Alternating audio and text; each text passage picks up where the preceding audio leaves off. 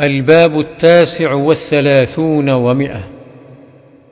باب استحباب السلام إذا قام عن المجلس وفارق جلساءه أو جليسه.